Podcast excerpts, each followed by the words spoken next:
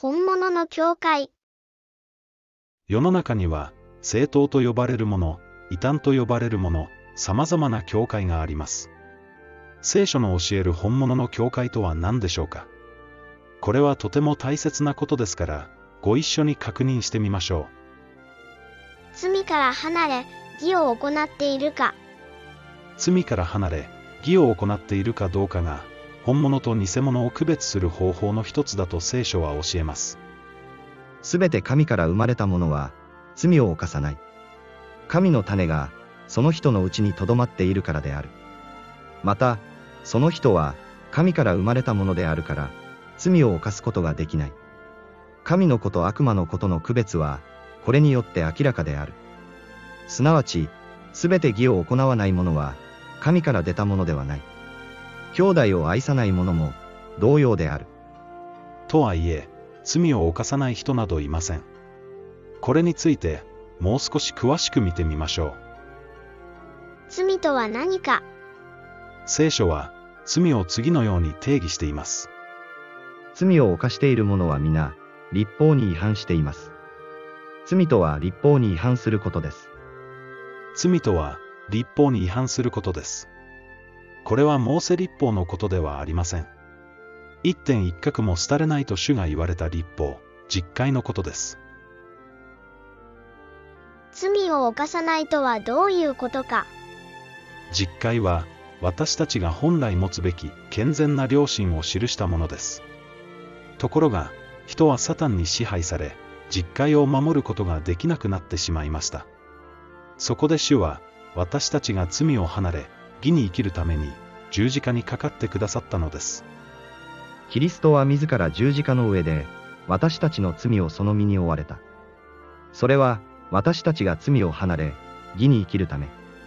その打ち傷のゆえに、あなた方は癒された。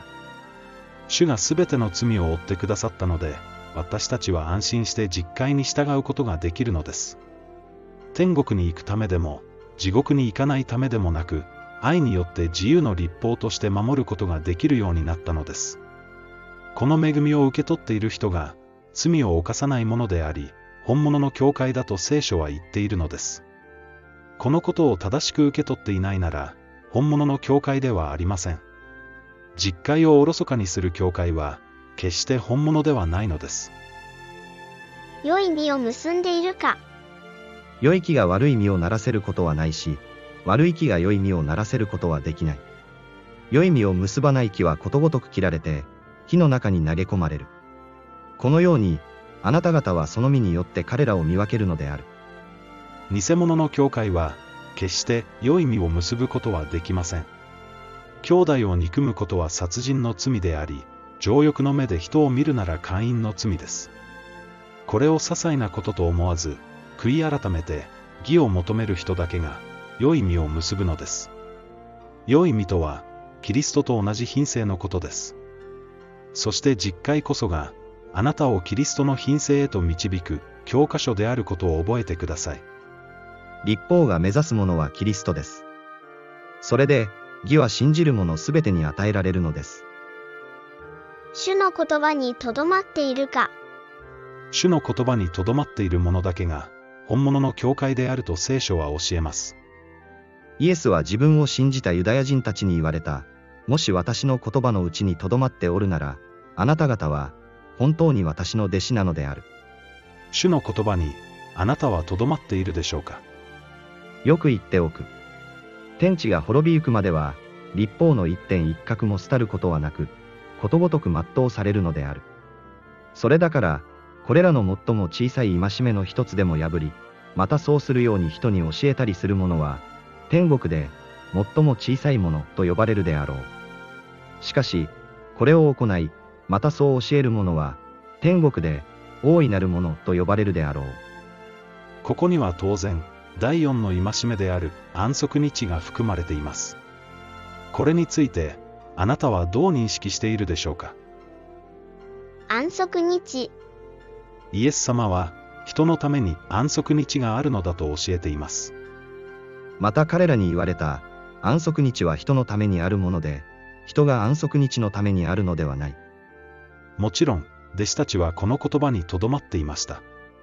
だからこそ、主の埋葬よりも安息日を優先したのです。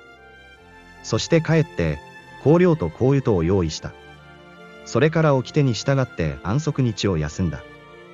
さて、安息日が終わって、週の初めの日の明け方に、マグダラのマリアと他のマリアとが、墓を見に来た。弟子たちが休んだのは日曜日ではありません。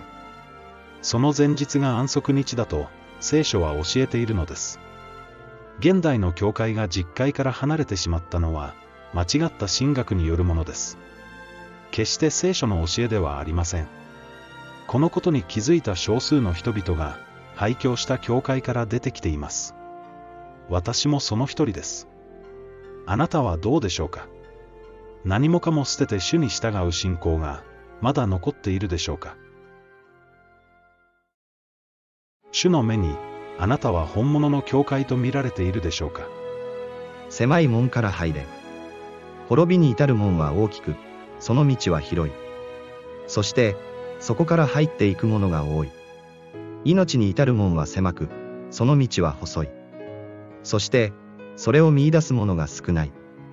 実会は廃された、私たちはイスラエルではない、信じるだけで救われる、そのような教えが主流派となっています。それらの教えが本当に聖書の教えなのかどうか、あなた自身が確かめてみる必要があります。いかなる人の言葉も信頼できるものではありません。このブログも同様です。信頼できるのは聖書だけです。もう広い道を歩き続けてはいけません。たとえその道は細くとも、聖書の正しい教えに立ち返りましょう。正しいのは、いつだって聖書だからです。